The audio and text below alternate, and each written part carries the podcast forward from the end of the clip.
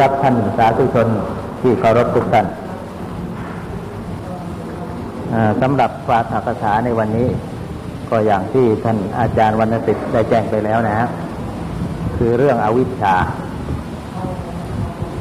อาวิชชานี่เป็นธรรมะที่สำคัญอย่างหนึ่งในทางพระพุทธศาสนา ซึ่งพระพุทธเจ้าแสดงไว้ในพระสูตรต่างๆตั้งหลายสูตรนะฮะ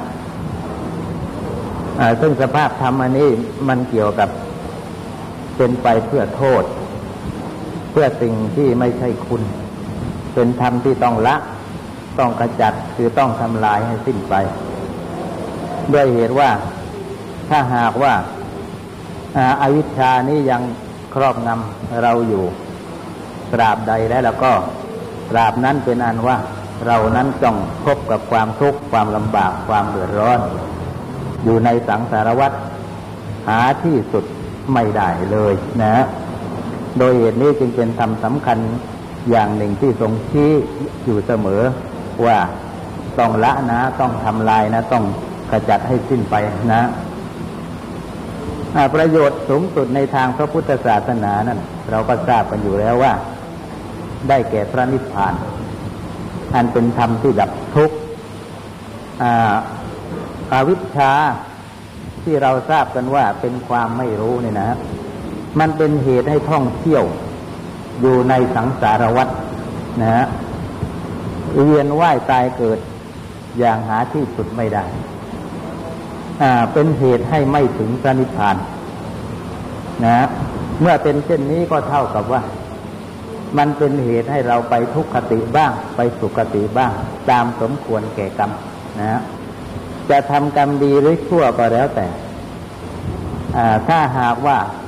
ได้ผลคือเป็นเหตุให้เราต้องเรียนว่ายตายเกิดอยู่ในสังสารวัฏแล้ว กรรมดีกรรมชั่วนั้น ย่อมมาจากอาวิชชาคือความไม่รู้ทั้งนั้น นะ เพราะฉะนั้นตราบใดที่อวิชชายังครอบงำอยู่ เรายังเป็นผู้ที่ถูกอวิชชาพ่วงทับอยู่ ตราบนั้นก็เป็นอนุว่าเราไม่สามารถจะบรรลุถึงพระนิพพานได้ ก็ได้แต่ท่องเที่ยวไปเรื่อย ในทุกขติบ้าง ในสุขติบ้าง นะฮะ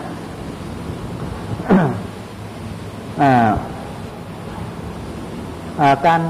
ที่จะกล่าวถึงอวิชชา ไปตามลำดับนั้นนะฮะท่านทั้งหลายลองสดับสับฟังสักสูตรสักสูตรนะครับ ที่ว่าไว้เกี่ยวกับอวิชชา ซึ่งเป็นเครื่องชี้ให้เห็นว่าอาวิชชานี่มันมีโทษอย่างไร ซึ่งโทษที่กล่าวไว้ในพระสูตรที่จะได้ว่าต่อไปนี้นะฮะเป็นโทษที่เกี่ยวกับความลำบากเนื่องจากการท่องเที่ยวไปในทุกขติ คือว่าไปเกิดเกิดตายตายอยู่ในอบายนะพระสูตรนี้ ปรากฏอยู่ใน สังยุตตนิกายมหาราววารวักว่าอาวิชชาพิกเว บุพังขมาอากุศลานังธรรมามังนังสมาปฏิยาเป็นต้น แปลว่าดูก่อนภิกษุทั้งหลาย อาวิชชาเป็นหัวหน้า เพื่อความถึงพร้อมแห่งอากุศลธรรมทั้งหลายนะอาหิริกะคือความไม่ละอาย ต่อบาปทุจริต และอโนตปะคือความไม่เกรงตัวต่อบาปทุจริต เป็นธรรมที่คล้อยตาม หมายความว่าอาวิชชาเกิดขึ้นเมื่อไรแล้วธรรมที่คล้อยตามอาวิชชาก็คือความไม่ละอายความไม่เกรงกลัวต่อบาปทุจริตนะ อันนี้ต้องมีติดตามมาทีเดียว หมายความว่าอย่างนั้น อวิชชาขตัสสะพิกเวอวิชชาสุโน มิจฉาทิฏฐิปโหติเป็นต้น แปลว่าดูก่อนทิฏฐิทั้งหลาย มิจฉาทิฏฐิย่อมเกิดขึ้นแก่บุคคล ผู้ประกอบพร้อมด้วยอวิชชา ผู้ไม่เห็นแจ้งธรรม มิจฉาสังกัปปะ ก็ย่อมเกิดขึ้นแก่บุคคล ผู้มีมิจฉาทิฏฐิ มิจฉาวาจา ก็ย่อมเกิดขึ้นแก่บุคคล ผู้มีมิจฉาสังกัปปะ มิจฉากรรมันตะก็ย่อมเกิดขึ้นแก่บุคคล ผู้มีมิจฉาวาจา มิจฉาอาชีวะย่อมเกิดขึ้นแก่บุคคล ผู้มีมิจฉากรรมันตะมิจฉาวายามะก็ย่อมเกิดขึ้นแก่บุคคล ผู้มีมิจฉาอาชีวะ มิจฉาสติย่อมเกิดขึ้นแก่บุคคล ผู้มีมิจฉาวายามะ มิจฉาสมาธิก็ย่อมเกิดขึ้นแก่บุคคล ผู้มีมิจฉาสตินี่กล่าวไว้อย่างนี้นะครับ อ่า ก็เป็นอันว่า พออวิชชาเกิดขึ้นเป็นไปแล้ว นะฮะอาหิริกะอนุตตปะ คือความไม่ละอายและเกรงกลัวต่อบาปทุจริตก็มีติดตามไปทีเดียว นะ และสำหรับคนที่ถูกอวิชชาครอบงำนั้น ความรู้ความเห็นตามความเป็นจริงที่เรียกว่าสัมมาทิฏฐิก็จะเกิดขึ้นไม่ได้ เพราะอะไร เพราะว่าความจริงเนี่ยถูกความมืดคืออวิชชาปกปิดเสีย นะ สิ่งที่ไม่เป็นคุณเลยก็กลับเล็งเห็นว่าเป็นคุณไปซะนะเช่นว่างูนอนอยู่ในที่มืดใช่ไหมนอนขดตัวอยู่ในที่มืดมีบุรุษคนหนึ่งไปเห็นเข้าก็สำคัญว่าอันนั้นเป็นเชือกนะก็คิดจะจับเอางูนั้นมาใช้ในการงานนะโดยสำคัญว่าเป็นเชือกนะ ทีนี้พอเขาไปจับไปยึดไปมั่นเข้าอย่างนี้ งูก็แหวงกัดเอา ก็ถึงซึ่งความทุกข์นะทุกข์ตายบ้างเยียนตายบ้าง แล้วแต่กำลังของงูนะข้อนี้ฉันใดบุคคลพอถูกอวิชชาครอบงำนะก็เล็งเห็นสิ่งที่ไม่ใช่สาระว่าเป็นสาระ นะ สิ่งที่เป็นสาระกลับเล็งเห็นว่าไม่เป็นสาระ ทีนี้สิ่งไหนที่ไม่เป็นสาระเขาไปคว้าเอานะเพราะเหตุที่ว่าถูกอวิชชาครอบงำนะสิ่งที่ไม่เป็นสาระนั้นก็นำแต่ความทุกข์ความลำบากความเดือดร้อนมาให้กันนั้นเหมือนกันนะนี่เป็นอย่างนี้นะเพราะเหตุนั้น ไอการไม่รู้ความตามความเป็นจริง จึงเป็นไปด้วยอำนาจของอวิชชานะ เพราะว่าอาวิชชาเนี่ยความไม่รู้นี่ก็เท่ากับเป็นความมืดปกปิดความเป็นจริงเส้นนั่นเองนะพอปกปิดความจริงซะแล้ว อ่า ก็ความไม่จริงเท่านั้นที่ปรากฏให้เขาเห็นเนี่ย ไปสำคัญเอาเองว่ามันเป็นอย่างนั้นอย่างนี้ มีอย่างนี้ แต่ถ้าหากว่าได้แสงสว่างแห่งปัญญาเกิดขึ้น สอดส่อง อวิชชาความมืดก็จะหมดไป เมื่อนั้นความจริงก็จะปรากฏนะครับสิ่งที่เป็นสาระก็จะถือเอาโดยความเป็นสาระ สิ่งไหนที่ไม่เป็นสาระก็จะถือเอาโดยความไม่เป็นสาระนั่นแหละนะครับเพราะเหตุนั้นการที่ตัดไว้ว่ามิจฉาทิฏฐิย่อมเกิดขึ้น มิจฉาทิฏฐิเนี่ยเป็นความเห็นผิดนะ ย่อมเกิดขึ้นแก่บุคคลพูดถึงพร้อมด้วยอวิชชานั้นจึงเป็นความจริงนะถูกต้อง ทีนี้พอมีมิจฉาทิฏฐิมีความเห็นผิดอย่างนี้แล้ว จะนึกจะคิดอะไรๆมันก็คล้อยตามความเห็นของตนสิครับ ไปสำคัญผิดอย่างนี้ซะแล้วเนี่ยจะคิดจะเห็นอะไรอะไรก็เลยผิดตามไปหมด ไอ้มิจฉาสังกัปปะก็เป็นเรื่องของการกลึกนึกคิดนั่นเองนะฮะคนมีความเห็นผิดอยู่แล้ว จะนึกจะคิดเรื่องใดก็ผิดตามไปหมด เพราะฉะนั้นสำหรับคนที่มีมิจฉาทิฏฐินะฮะ ก็จะต้องมีมิจฉาสังกัปปะติดตามมาเป็นอย่างนี้ พอมีมิจฉาสังกัปปะซึ่งเป็นความตรึกผิดและอย่างนี้แล้วนะคำพูดของเขาล่ะนะคำพูดของเขาล่ะจะเป็นอย่างไร ท่านกล่าวไว้ว่าที่ตกวิจารณ์นี่เป็นวจีสังขารคือเป็นเครื่องตกแต่งวาจานะมิจฉาสังกัปปะก็เป็นชื่อของวิตกคือธรรมชาติที่ตรึก ผิดผิดนั่นเองนะคือว่าก่อนที่จะพูดเขาก็ต้องนึกต้องคิดซะก่อน ถึงเรื่องราวที่เขาจะพูดใช่ไหมครับทีนี้ถ้าหากว่า ตนเองถูกมิจฉาสังกัปปะเป็นไปจิตในจิตใจอยู่อย่างนั้นนะ ถ้าหากว่าพูดออกมาในเวลานั้น ไอ้วาจาก็ย่อมเป็นมิจฉาวาจาไปหมดนะ เป็นมิจฉาวาจาไปหมด ราะฉะนั้นคนที่มีมิจฉาสังกัปปะ ก็เป็นอันว่าจะต้องได้รับ คือต้องประสบก็ต้องพูดวาจาที่ไม่ดีออกมานะอันไหนที่เป็นสาระควรพูดก็ไม่พูด ไอ้ที่ไม่เป็นสาระไม่ควรพูดก็พูดออกมาคำว่าสาระไม่ใช่สาระนี้ก็หมายความว่า สิ่งใดนำประโยชน์เพื่อกูลมาให้สิ่งนั้นก็เป็นสาระ สิ่งใดที่ไม่นำประโยชน์เพื่อกูลมาให้สิ่งนั้นก็ไม่เป็นสาระนี่เป็นอย่างนี้นะ มีการพูดเท็จพูดส่อเสียดเป็นต้น เรียกว่า มิจฉาวาจาทีนี้พอมีมิจฉาวาจาและอย่างนี้แล้วนะ จะประกอบการงานอะไรก็แล้วแต่ การงานนั้นก็พลอยเสียหายเป็นมิจฉากรรมันตะไปด้วยเพราะเหตุไร เพราะการที่คนเราจะประกอบการงานนะฮะส่วนมากมักจะใช้วาจาควบคู่กันไป ว่าเราทำอย่างนี้เถอะเราอย่าทำอย่างนี้เลยนะท่านจงทำอย่างนั้น ผมจะทำอย่างนี้อย่างนี้เป็นต้นนะ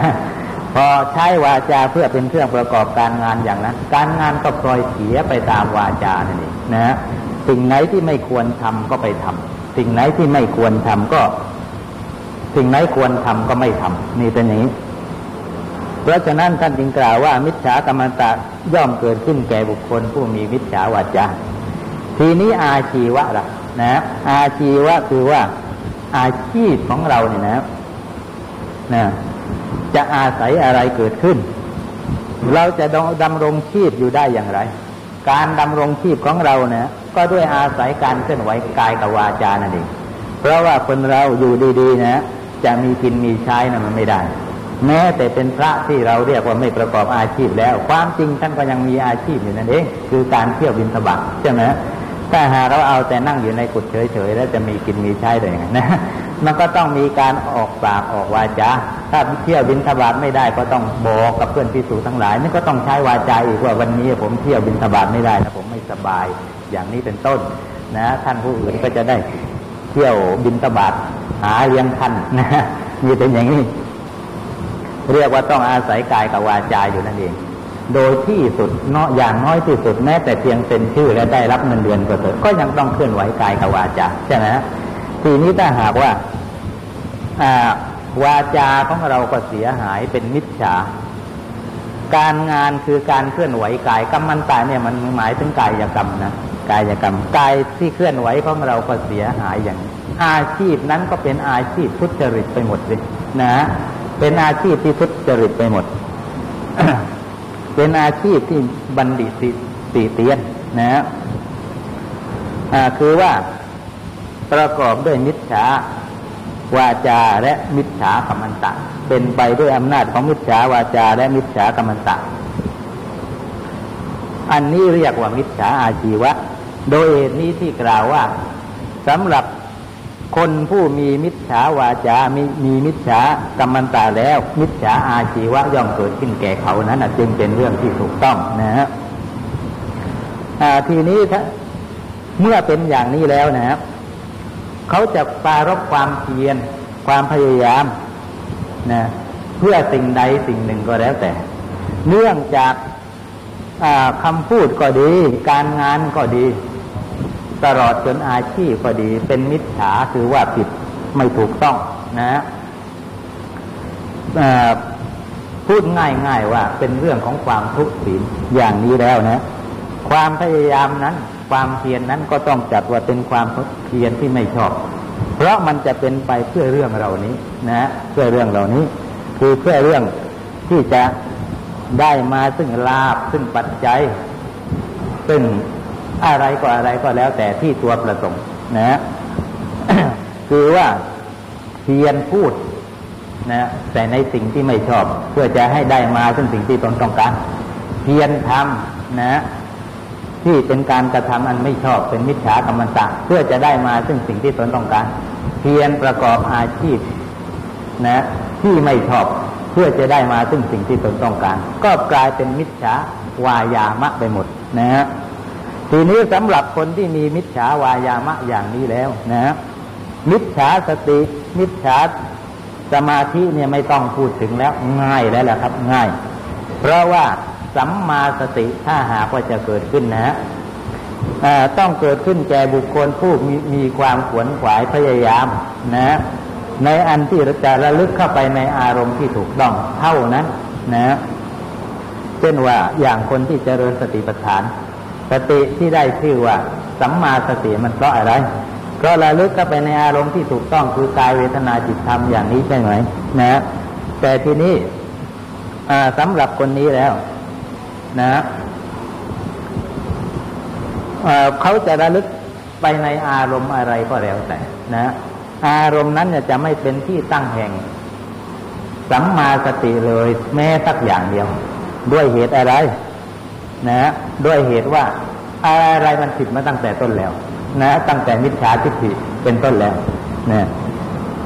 อารมณ์ที่ไม่ถูกไม่ต้อง ไม่เป็นที่ตั้งแห่งสตินะก็ไปสำคัญว่าอันนี้เป็นอารมณ์ที่ถูกที่ต้องเป็นเป็นที่ตั้งแห่งสติ คือเป็นของที่สมควรเป็นของที่เป็นสาระอย่างนี้เป็นต้น นะแม้ความมีความเพียรพยายามจะระลึกถึงอารมณ์นั้นมากมายสักแค่ไหนเพียงไรก็แล้วแต่ เมื่อความพยายามนั้นเป็นมิจฉาวายามะ นะสัมมาสติก็จะเกิดขึ้นไม่ได้เลยนะการที่สัมมาสติไม่เกิดขึ้นนั่นเอง หรือเกิดขึ้นไม่ได้นั่นเอง เรียกอีกชื่อหนึ่งว่ามิจฉาสติ คือว่าสติเนี่ยความจริงเนี่ยมันเป็นธรรมที่ดีนะ เป็นธรรมที่ดี ควรที่จะพูดว่าสัมมาสติเท่านั้นนะ แต่บางกรณีก็พูดได้เหมือนกันว่ามิจฉาสตินะแต่ท่านที่ไม่ศึกษาพระอภิธรรมนะไม่สันทัดพระอภิธรรมท่านก็อาจจะเข้าใจไปว่าโอ้ยสติที่ไม่ดีมันก็มีเหมือนกัน เรียกว่ามิจฉาสติ ความจริงสติเนี่ยเป็นธรรมที่ดีทั้งนั้นนะครับในที่นี้ก็ขอให้ทราบว่า ไอ้คำว่ามิจฉาสติ หมายถึงภาวะที่สติควรจะเกิดขึ้นได้ แต่มันไม่เกิดขึ้นนะ ก็เรียกบุคคลนั้นว่าเป็นผู้ที่มีมิจฉาสตินะเช่นเดียวกับว่าวาระนั้นนะ ควรจะมีศีลนะ ควรจะมีศีล ควรจะทำศีลให้เกิดขึ้น ให้บริบูรณ์อะไรอย่างนี้เป็นต้น แต่ไม่สามารถจะทำศีลให้เกิดขึ้นได้ เราก็เรียกว่าคนนี้คนทุศีล ทุศีลนั่นแปลว่ามีศีลไม่ดี นะความจริงศีลที่ไม่ดีไม่มีศีลมีขึ้นชื่อศีลมันก็ต้องดี แต่ว่าเขาทำศีลให้เกิดไม่ได้ ก็เลยเรียกว่าทุศีลนะอันข้อนี้ฉันใดถึงในที่นี้ก็ฉันนั้น ถึงวาระที่ควรจะทำสติให้เกิดขึ้นได้ ก็ไม่สามารถจะทำให้เกิดขึ้นได้ ก็เรียกว่าเป็นคนมีมิจฉาสตินะ นั่นก็เพราะเหตุไรเพราะเหตุว่ามีความเห็นผิดอะไรต่ออะไรมาตั้งแต่ต้นแล้วนะ ปกติสัมมาสติเนี่ยนะมีเพราะความเพียรที่ถูกต้องเป็นปัจจัย คือมีสัมมาวายามะเป็นปัจจัยนะเพราะว่าสติเนี่ยมันเป็นธรรมที่ควรเจริญ เป็นธรรมที่ควรเจริญ เป็นธรรมที่ควรทำให้มากอยู่เฉยๆแล้วไม่ใช่สติมันจะเกิดขึ้นนะนะ เราจะจำอะไรอะไรระลึกอะไรได้มากมายก็แล้วแต่นะ การระลึกของเรานะสักแต่ว่าเป็นสัญญาคือจำได้เท่านั้น นะจำได้เท่านั้นเองแต่ว่า การระลึกได้ของสตินั้นมาอีกอย่าง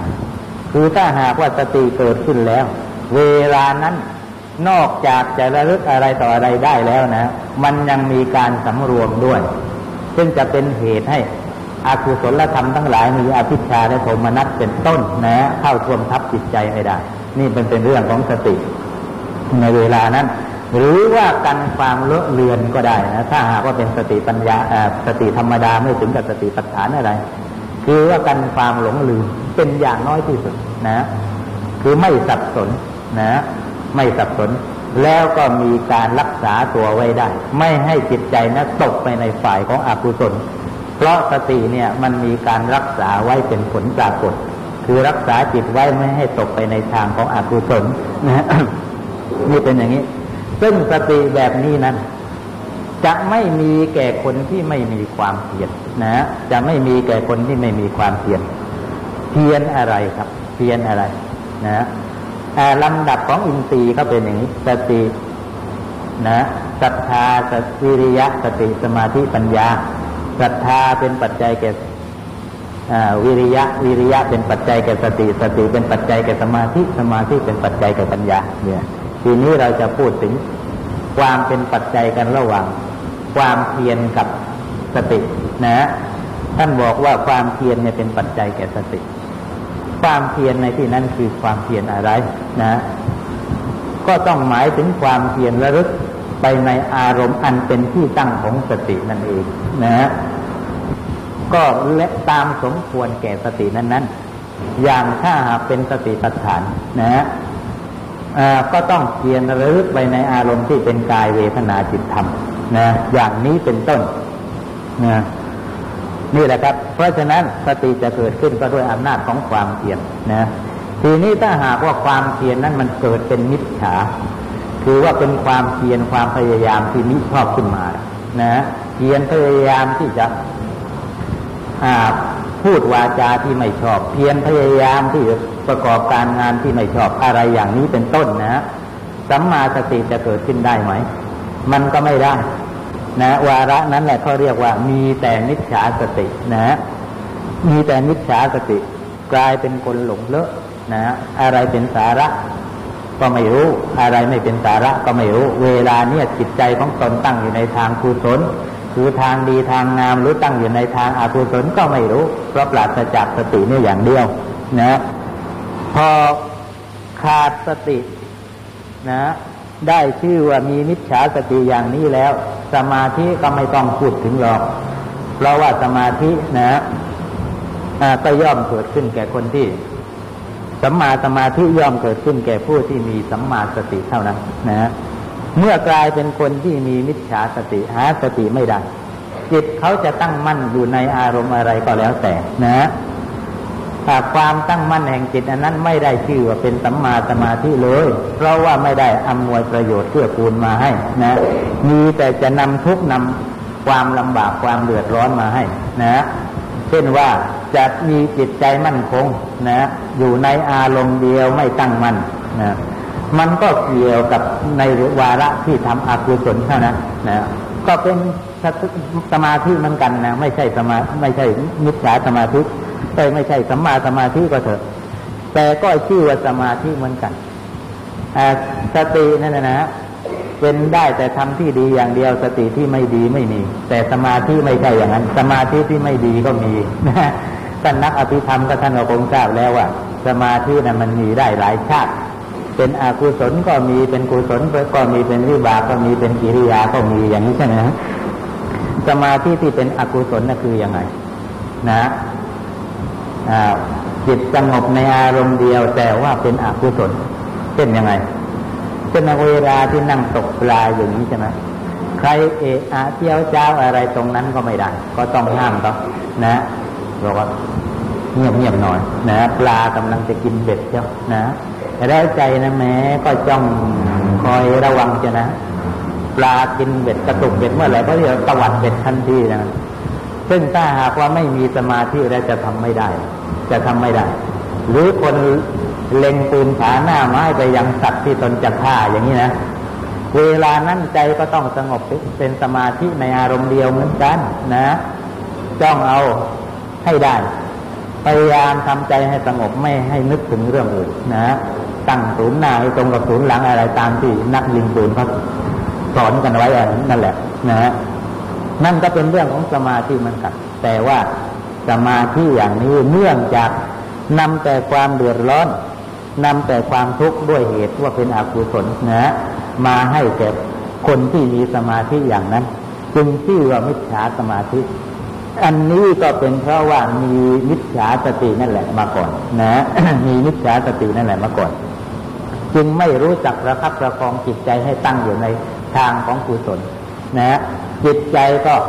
มากไปด้วยการตั้งอยู่ในทางของอกุศลสมาธิหรือความตั้งใจมั่น ที่จึงจะเกิดขึ้นก็เกิดขึ้นแต่ในเรื่องของอกุศลเท่านั้นเป็นมิจฉาสมาธินะตกลงว่ามีอวิชชาเกิดขึ้นเพียงตัวเดียวเท่านั้นนะมิจฉามักนะ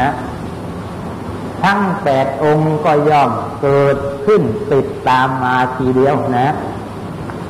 แต่ทำมีมิจฉาทิฏฐิเป็นต้น รวมแล้วแปดอย่างเหล่านี้นะ ท่านเรียกว่ามิจฉามักเพราะเป็นทางดำเนินไปสู่ทุกขตินะ เป็นทางดำเนินไปสู่ทุกขติด้วยเหตุว่าผู้ที่ประกอบด้วยมิจฉามักนะ จะต้องเป็นคนที่มากโดยการทำชั่วมากมากกว่าทำดี นั่นก็คือประกอบอกุศลกรรมมากกว่ากุศลกรรม เมื่อกรรมนั้นสำเร็จลง คือหมายความว่ามีโอกาสที่จะผลิตผลนะ ตั้งอยู่ในฐานะที่จะผลิตผลได้ ผลนั้นก็ต้องเป็นไปในทางที่ไม่ดี นะทำให้เราต้องลำบากทำให้เราต้องเดือดร้อน ให้ทุกข์ให้ยาก เริ่มมาตั้งแต่ปฏิสนธิทีเดียว คือว่าจะต้องมีปฏิสนธิตั้งขึ้นในทุกขติอบายภูมินะ เห็นไหมครับว่าอาวิชชาตัวเดียว เป็นเหตุให้ต้องเที่ยวไปในสงสารนะซึ่งสงสารในที่นี้คือนรกอบายภูมิก็ได้นะนี่ประการหนึ่งและก็เพราะอำนาจของอวิชชานั่นแหละนะ นอกจากจะให้ไปสู่ทุกขติอบายภูมิ โดยเหตุที่ทำนิจฉามักให้เกิดขึ้นอย่างนี้แล้วนะ ก็ยังเป็นเหตุให้ไปในสุขติก็ได้ เราไม่ปรารถนาจะไปทุกขติอบายภูมินะ เราไปสุขติ ด้วยการให้ทานรักษาศีลอะไรต่ออะไร เราอย่านึกว่าเราไม่ได้ทำด้วยกิเลสไม่ได้ทำด้วยอกุศลนะความจริงนะไอการกระทำของเราอะ มันล้วนแต่อวิชชามันให้ทำทั้งนั้นล้วนแต่อวิชชาให้ทำทั้งนั้น ในเรื่องของการที่จะต้องไปเสวยทุกข์ในสังสารวัฏเนี่ยไม่พ้นไปจากอำนาจของอวิชชาไปได้จะไปสู่ทุกขติหรือสุขติก็ตามนะ ความจริงไอเรื่องของทุกข์ยากยากลำบากเดือดร้อนอะไรอะไม่ใช่เฉพาะในทุกขติเท่านั้น แม้แต่สุขตินะ ก็เป็นเรื่องของความทุกข์ความยากความลำบากความเดือดร้อนทั้งเท่าเหมือนกัน เหมือนกันไม่ได้มีอะไรแตกต่างกัน แต่ทั้งนี้ก็นะเรานะอาจจะไม่เห็น แต่บัณฑิตทั้งหลายท่านเห็นนะ ท่านจึงไม่เห็นความแตกต่างกันระหว่างการไปเกิดในทุกขติอวัยภูมิกับการไปเกิดในสุขตินะเพราะว่าทุกขติก็นำมาถึงความลำบากเดือดร้อนคือความทุกข์มีนานาประการนะสุขติก็นำมาซึ่งความทุกข์ความเดือดร้อนความลำบากนานาประการ เช่นเดียวกัน นะเช่นเดียวกัน แต่ทีนี้ที่เราไม่เห็น ว่าสุขติคือการได้เกิดเป็นมนุษย์หรือเทวดาพวกนี้ เป็นเรื่องของความทุกข์ความเดือดร้อนความลำบาก ถามว่าใครทำไม่ให้เห็น นะ ก็อวิชชาดีครับ อวิชชาเนี่ยนะมันปิดบังเสียมันเป็นความมืดนะมันบังปัญญาไม่ให้เกิดขึ้น เห็นตามความเป็นจริงกลับเร็งเห็นว่าเป็นสุข จึงมีการให้ทานบ้างรักษาศีลบ้าง โดยที่สุดแม้จเจริญภาวนาก็จะได้เพื่อที่จะได้ไปสุขติ ใช่ไหมได้ไปสุขติ ได้ไปเกิดเป็นมนุษย์เป็นเทวดา นะ มนุษย์เทวดายังน้อยไปบางท่านถึงกับยอมลำบากเจริญฌานเพื่อจะไปเกิดเป็นพรหมเห็นว่าพรหมนะ่ะเป็นชั้นบรมสุขนะไอ้ที่เล็งเห็นไปอย่างนั้น ไม่มีใครเลยทำให้เขาเล็งเห็นไปอย่างนั้น อาวิชชาเนี่ยตัวเดียวเท่านั้นเองนะตัวเดียวเท่านั้น พระพุทธเจ้าตรัสไว้ไม่แปลกันเลยว่าชาติเป็นทุกข์นะชาติปีทุกขาชราปิทุกขามรณะปิทุกขังอย่างนี้เป็นต้น แม้ชาติก็เป็นทุกข์แม้ชราความแก่ก็เป็นทุกข์แม้ความตายก็เป็นทุกข์ท่านแยกก็เมื่อไรวะความเกิดในทุกขติเท่านั้น นะ เป็นทุกข์ แต่ความเกิดในสุคติไม่เป็นทุกข์ไม่ได้แยกอย่างนั้นเปล่าวเป็นสาธารณะว่าเกิดในที่ไหนก็เป็นทุกข์ที่นั่นเป็นทุกข์ด้วยกันทั้งนั้น แต่เราไม่เห็น เราเห็นส่วนหนึ่งเท่านั้นคือว่าเกิดในอบายถึงจะเป็นทุกข์ถ้าเกิดในชั้นสุคติไม่เป็นทุกข์นี่แหละด้วยอำนาจของอวิชชานะอวิชชาปิดบังแต่ไม่เห็นเป็นทุกข์พอถูกอวิชชาปิดบังอย่างนี้แล้วใช่ไหมครับอ่าก็ ย่อมทำกรรมดี เพื่อที่จะได้มาซึ่งสุขติที่ตนปรารถนา มีการให้ทานรักษาศีลเป็นต้น นะ เมื่อกรรมนั้นสำเร็จลงนะ ถึงโอกาสถึงคราวเขาก็ให้ผล ผลที่ได้นั่นก็คือการได้ไปเกิดนะในสุคติได้อัตภาพเป็นมนุษย์เป็นเทวดาเป็นพรหมอะไรก็แล้ว แต่ตามสมควรแก่กรรมที่ทำเป็นอย่างนี้นะ ก็เลยต้องเสวยความเกิดความแก่ความตายอยู่ในภพภูมินั้น ไม่พ้นจากสังสารวัฏไปได้ ก็เป็นอันว่าอาวิชชานั่นแหละ เป็นตัวทำให้คนคนนี้ต้องท่องเที่ยวไปในสงสารชั้นสุกตินะต่างกับคนเมื่อตะกี้เมื่อตะกี้เนี่ยไปทุกติ อันนี้ไปสู่สุกติก็ได้ด้วยอำนาจของอวิชชา เรียกว่าไม่พ้นเงื้อมมือของอวิชชาไปได้นะ จึงเป็นคำที่น่ากลัวสำหรับบัณฑิตทั้งหลายนะหรือว่าสำหรับภิกษุทั้งหลายคำว่าภิกษุในที่นี้หมายถึงผู้เห็นภัยในสงสารนะก็คำว่าภิกษุเนี่ยแปลว่า ผู้เห็นภัยในสงสารก็ได้นะคำว่าเห็นภัยในสงสารก็คือเห็นภัย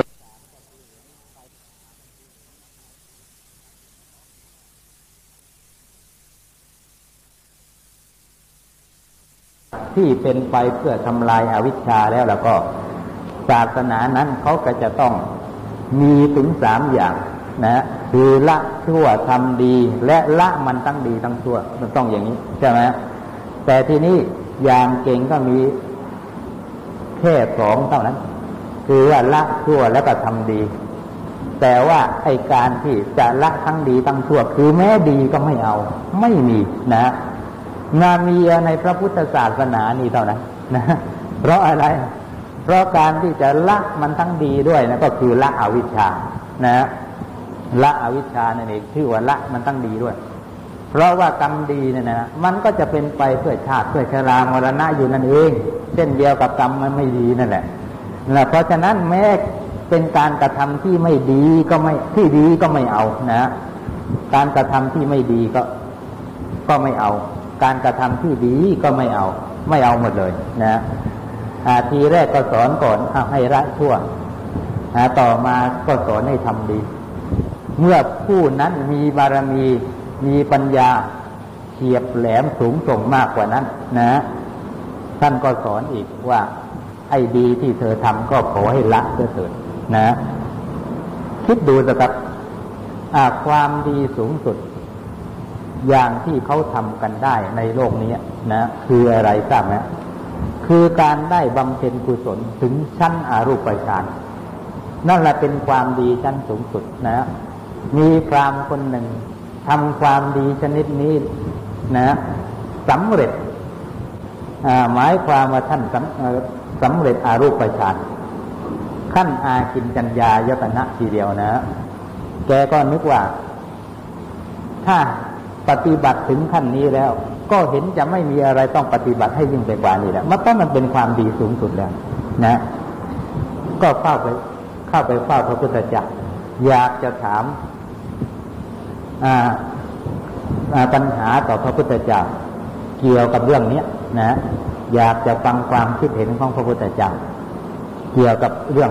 ไอการทำดีที่ยิ่งไปกว่านี้มันยังมีอีกไหมได้โอกาสก็เข้าไปทูลถาม นะว่าข้าพระองค์ประกอบกรรมดีนะเจริญฌาน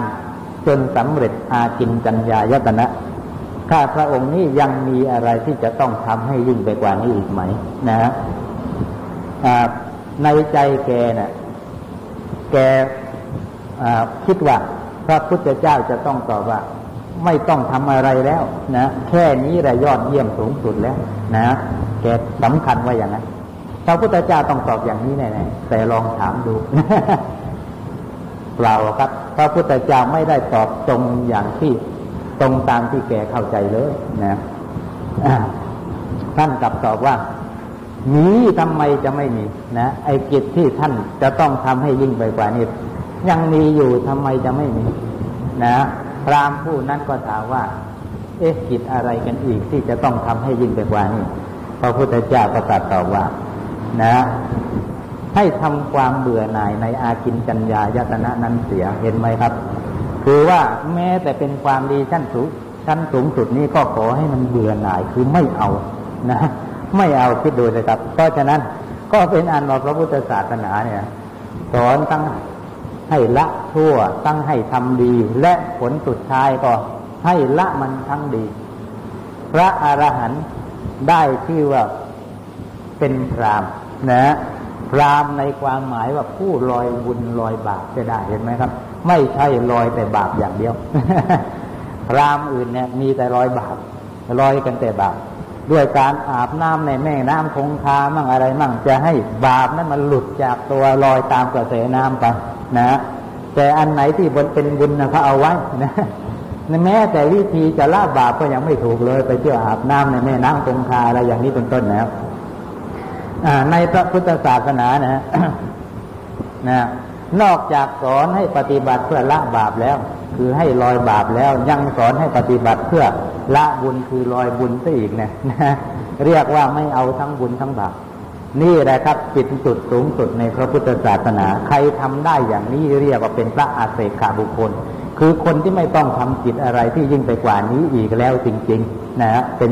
ต้องถึงขนาดนี้ถึงจะชื่อไม่ต้องทำจิตอะไรกันอีกแล้ว เพราะว่าผู้ที่ชื่อว่าอาเสกขาบุคคลคนที่ไม่มี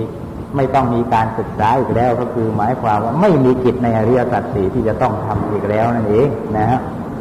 หมายความว่าอย่างนั้นนะอาวิชชา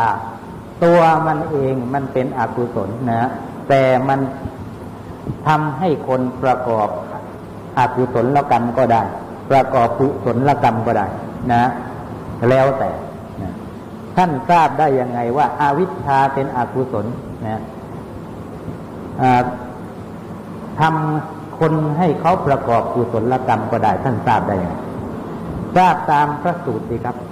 พระสูตรเยอะแยะไปที่แสดงเรื่องนี้ โดยเฉพาะปฏิจจสมุปบาทนะ ว่าอาวิชชาปัจจยาสังขาราอย่างนี้นะสัง เพราะอาวิชชาเป็นปัจจัยจึงมีสังขารใช่ไหม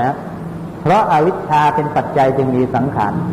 สังขารในที่นั้นนะพูดง่ายง่ายว่ากรรมนะ กรรมแบ่งออกเป็นสามประเภทใช่ไหมเราเคยทราบคือบุญญาที่สังขารพวกอาบุญญาที่สังขารพวกหนึ่งอาเนนชาที่สังขารพวกหนึ่งพวกอาบุญญาที่สังขารสังขารที่ไม่ใช่บุญก็คืออกุศลกรรม นะนั่นก็มีเพราะอาวิชชาเป็นปัจจัย แต่อย่างเดียวเสมอไรนะเฉพาะอากุศลกรรมอย่างเดียวเสมอไรยังมีสังขารอีกตั้งสองบุญญาที่สังขารสังขารที่เป็นบุญก็คือสังขารที่เป็นกุศลกรรมนั่นเองนะชั้นกามาวจรกับรูปาวจร ส่วนกุศลกรรมชั้นอรูปาวจรเรียกว่าอเนมชาที่สังขารเห็นไหมครับ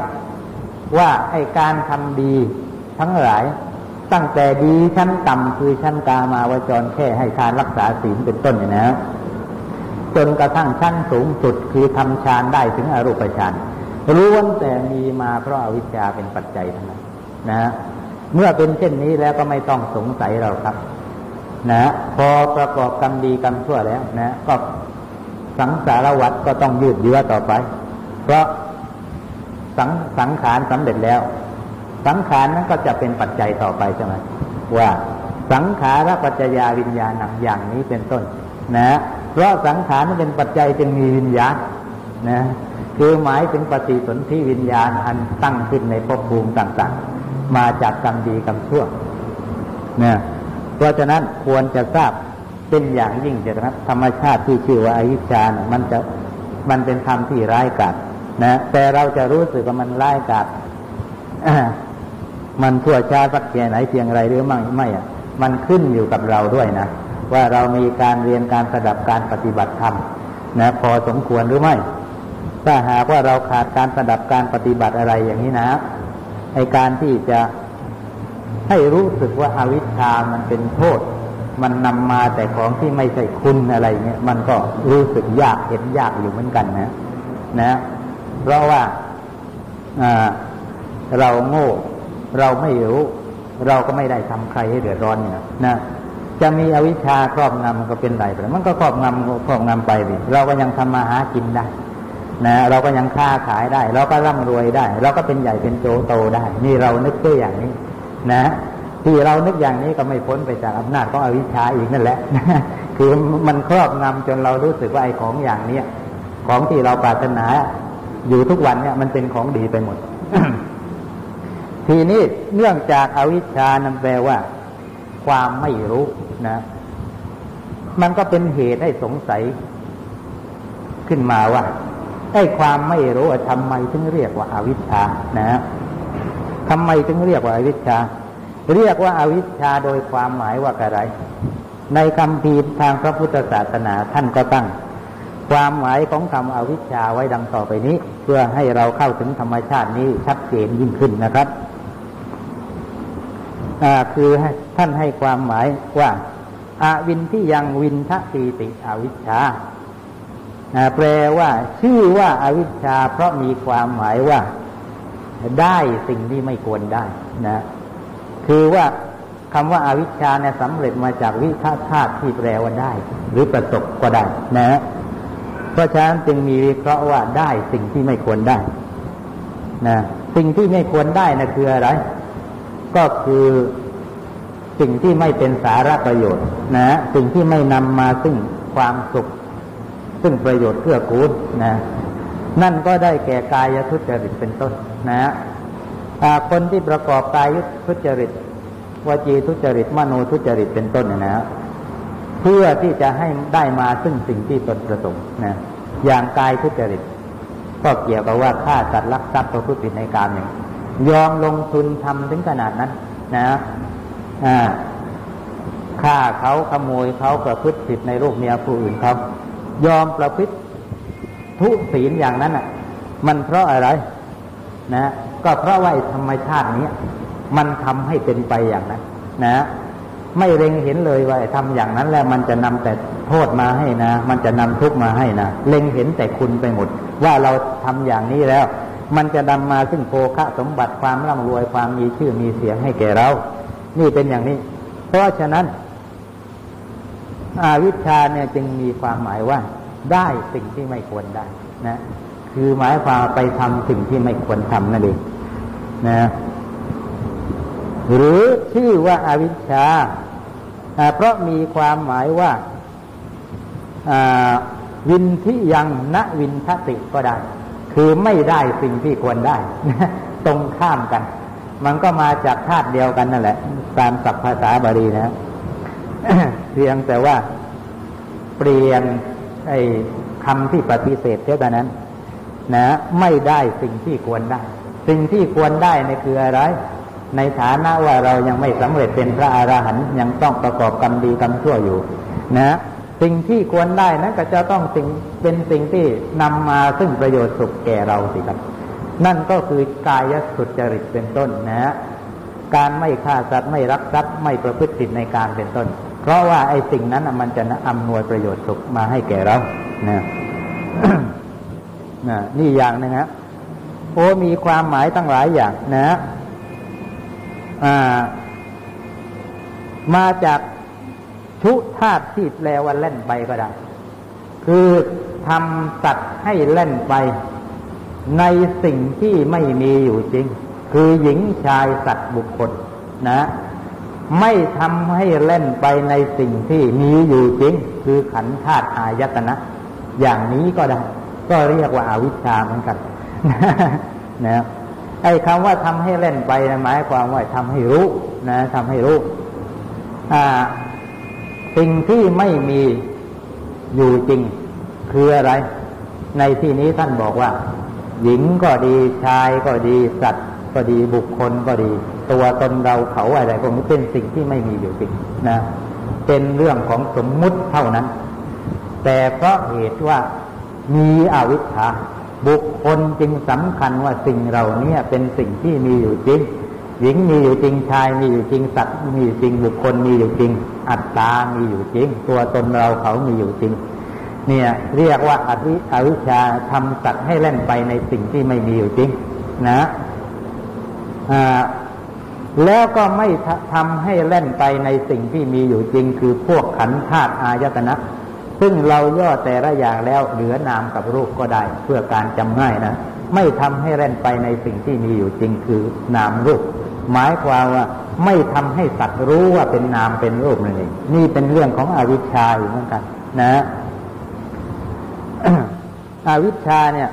จึงมีความหมายตามประการที่กล่าวนี้นะทำไม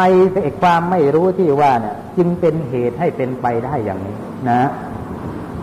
ลองเทียบสูตรอีกสักสูตรหนึ่งก็แล้วกันนะครับ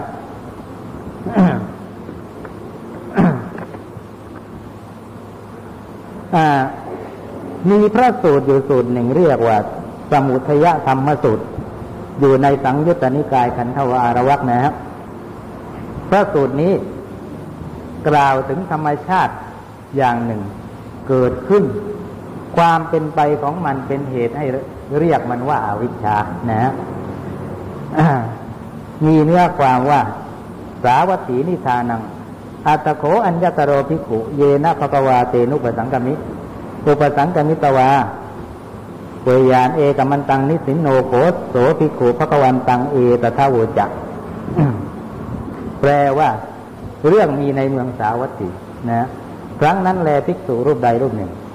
เข้าไปเฝ้าพระพุทธเจ้า ณที่ทรงประทับอยู่ ขั้นเข้าไปแล้ว ก็ถวายบังคม นั่งอยู่แล้วณที่สุดณที่สมควรส่วนข้างหนึ่งภิกษุ ผู้ที่นั่งอยู่ณที่ควรส่วนข้างหนึ่งนั้น ได้กราบทูลเรื่องนั้นกับพระผู้มีพระภาคว่าอาวิชชาอวอวิชชาติพันเตวุจติกตมานุโขพันเตอวิชชา กิตาวตาจะอวิชชากโตโหติเป็นต้น แปลว่าข้าแต่พระองค์ผู้เจริญที่เรียกว่าอาวิชชาอาวิชชาอาวิชชาเป็นไนหนอพระเจ้าค่ะ และด้วยเหตุสักเท่าไรจึงชื่อว่าเป็นผู้ถึงพร้อมด้วยอวิชชาพระเจ้าค่ะนะนะคือที่เขาเรียกกันว่าอาวิชชาอาวิชชาอาวิชชามันเป็นไนนะและก็ด้วยเหตุสักเท่าไรบุคคลจึงจะได้ชื่อว่าเป็นผู้ถึงพร้อมด้วยอวิชชาคือถูกอวิชชาครอบงำนะฮะพระผู้มีพระภาคก็ตัดต่อว่าดูก่อนภิกษุปุถุชนผู้ไม่ได้สดับในโลกนี้ ย่อมไม่รู้ตามความเป็นจริงว่า รูปมีความเกิดขึ้นเป็นธรรมดา รูปมีความเกิดขึ้นเป็นธรรมดา ย่อมไม่รู้ตามความเป็นจริงว่า รูปมีความดับไปเป็นธรรมดา รูปมีความดับไปเป็นธรรมดา นะ ถึงเวทนาสัญญาสังขารและวิญญาณ นะ อันเป็นขันส่วนที่เหลือสี่อย่างก็ตัดอย่างนี้เหมือนกันนะท้ายสุดก็ตัดว่า ดูก่อนภิกษุ นี้แรเรียกว่าอาวิชชานะ และชื่อว่าเป็นผู้ถึงพร้อมด้วยอวิชชาก็ด้วยเหตุเพียงเท่านี้ คือด้วยเหตุที่ไม่รู้ตามความเป็นจริงว่ารูปมีการเกิดขึ้นเป็นธรรมดาเป็นต้นนะ เห็นไหมครับว่าอาวิชชาเนี่ยนะนะมันเป็นความไม่รู้ ไม่รู้ว่ารูปมีการเกิดขึ้นดับไป เวทนาเป็นต้นไม่มีการเกิดขึ้นดับไป พูดง่าย ๆ ว่าไม่เห็นความเกิดขึ้นดับไปของขันห้านั่นเองนะการไม่รู้ไม่เห็นความเกิดขึ้นดับไปของขันห้านั่นเอง เรียกว่าอาวิชชา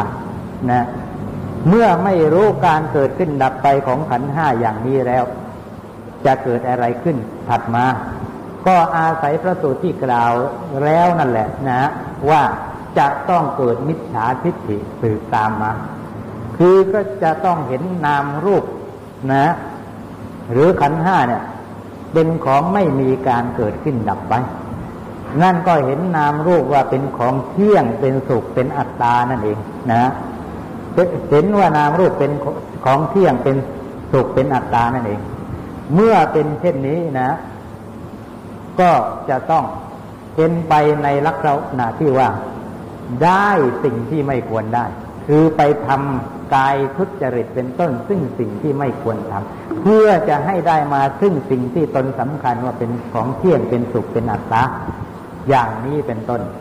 เนี่ยเหตุที่อวิชชามันเป็นไปอย่างนั้นนะคือว่ามีความหมายว่าได้สิ่งที่ไม่ควรได้เป็นต้น ไม่ใช่เพราะอะไร เพราะมันไม่รู้ว่า นามรูปเนี่ยเป็นของเกิดดับครับ ลองเกิดวิชาคือความรู้ว่า รูปเป็นต้นมีอันเกิดขึ้นและกระดับไปเป็นธรรมดา นะ มันไม่มีหรอกครับที่จะตั้งหน้าตั้งตาแต่จะทำในสิ่งที่ไม่ควรทำมีกายทุจริตเป็นต้นนะ แต่เพราะไม่รู้อย่างนี้ไปสำคัญว่านามรูปเป็นของเที่ยงเป็นสุขเป็นอัตตาจึงไปทำในสิ่งที่ไม่ควรทำอัดหรือความหมายของอวิชชา จึงได้มีอย่างนั้น ท่านจึงได้กล่าวไว้อย่างนั้นนะนี่อวิชชาตัวเดียวมีบทบาทถึงขนาดนี้ และจากสูตรที่กล่าวเสร็จประโยคๆนี่เอง ท่านจะเห็นว่า ความไม่รู้ในลักษณะนี้เท่านั้น ถึงจะเรียกว่าอาวิชชาได้นะเรียกว่าอาวิชชาได้ ไม่ใช่ว่าไม่รู้อะไรอะไรก็ชื่อว่าอาวิชชานะไม่รู้ว่าคนนี้ชื่ออะไรอย่างนี้ ไม่ชื่อว่าอาวิชชานะ ไม่รู้ว่าจะไปสวน จัตุจักรขึ้นรถเมล์สายไหนนะก็ไม่ได้ชื่อว่าวิชชา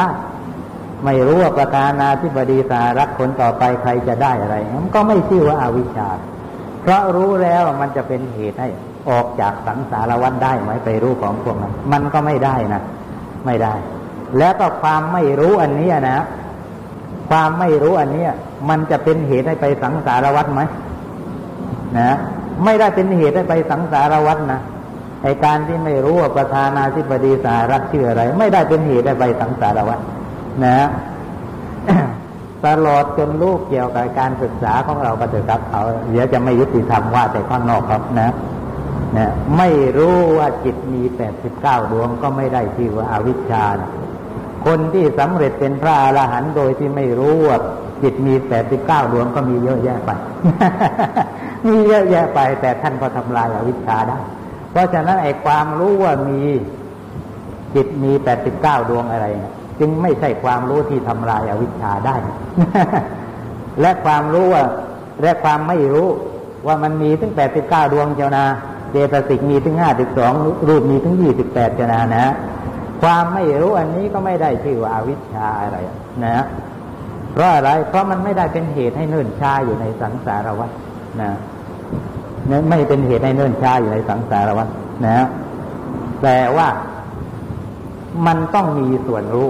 นะ ถึงไม่รู้ว่ามีแปดสิบเก้านะรูปจิตมีแปดสิบเก้าเจตสิกมีห้าสิบสองอะไรเป็นต้นก็เถอะแต่ว่าต้องมีส่วนรู้อยู่อย่าง นะอันนั้นคืออะไร แต่ในสูตรเมื่อตะกี้นะวิทไม่รู้ก็คือว่า ไม่รู้ว่ารูปนะ เวทนา สัญญา สังขารวิญญาณ มีอันเกิดขึ้นแล้วก็ดับไป เพราะฉะนั้นนะถ้าจะทำลายอาวิชชาได้อะความรู้ที่ทำลายอาวิชชาได้ ก็ต้องในลักษณะที่ตรงข้ามใช่ไหมครับคือต้องรู้ว่ารูปเวทนาสัญญาสังขารวิญญาณหรือย่อสองอย่างนามกับรูปเนี่ยมีการเกิดขึ้นและกระดับไป ราะเมื่อเป็นเช่นนี้ความรู้ที่จะสามารถทำลายอาวิชชาได้เอาเถอะถึงไม่ใช่จิตแปดสิบเก้าอะไรก็เถอะนะแต่ว่าต้องมีการรู้เรื่องนามรูปนะถ้าไม่มีการรู้เรื่องนามรูปแล้วจะไปเห็นนามรูปว่าเกิดขึ้นดับไปได้ยังไง มันก็ต้องได้ตัวนามรูปซะก่อนที่ใช่ไหมฮะต้องรู้เรื่องนามรูปซะก่อนนะแล้วก็ถึงจะเห็นความเกิดขึ้นดับไปของนามรูปได้ นี่มันเป็นอย่างนี้ และความรู้นั้นถึงจะทำลายอาวิชชาได้ นะ โดยเหตุนี้ถึงฐานะที่ควรรู้ ว่าอันนี้เป็นนามอันนี้เป็นรูปนะนามนี้รูปนี้ นามนั้นรูปนั้นนะถึงวาระที่ควรรู้นะครับ แต่ว่าไม่รู้ นะ แต่ว่าไม่รู้ ซึ่งถ้าไม่รู้แล้ว มันจะเป็นโทษตรงที่เป็นเหตุให้ ต้องท่องเที่ยวอยู่ในสังสารวัฏเสวยพบเสวยชาติต่อไป ความไม่รู้ตรงนั้นแหละเรียกว่าอาวิชชานะอวิชชา นี่เป็นอย่างนี้นะครับ ซึ่งไอ้ขันห้านามรูปอะไรซึ่งเป็นส่วนที่รู้มันก็ไม่พ้นไปจากพวกจิตแปดสิบเก้าเจตสิกห้าสิบสองรูปยี่สิบแปดไปได้ มันไม่พ้นนะ แต่ไม่จำเป็นว่าจะต้องไปรู้ละเอียดถึงขนาดนั้น นะ ว่าจะต้องรู้ให้ครบแปดสิบเก้า นะถ้าไม่รู้ยังเป็นอวิชชาอยู่ ไม่ใช่อย่างนั้นไม่ใช่อย่างนั้น มันในยากของการปฏิบัติมันก็อีกอันหนึ่งนะอีกอันหนึ่งไม่ใช่ว่าเราเรียนมามากมายแค่ไหน เราจะต้องเอาไปใช้ปฏิบัติทั้งหมดนะฮะมีมั่งไหมถ้าท่านที่เป็นนักปฏิบัติ ซึ่งเป็นนักอภิธรรมด้วยในที่นี้เวลาท่านปฏิบัติแล้วท่านจะต้องไปดูจิตแปดสิบเก้าดวงของท่านมีมั่งไหมมันก็ไม่มีใช่ไหมฮะนะ ก็ใช่เพียงส่วนหนึ่งเท่านั้นไอ้ที่ศึกษามา ส่วนที่พอจะเป็นปัจจัยให้ละอวิชชากันได้เท่านั้นนะ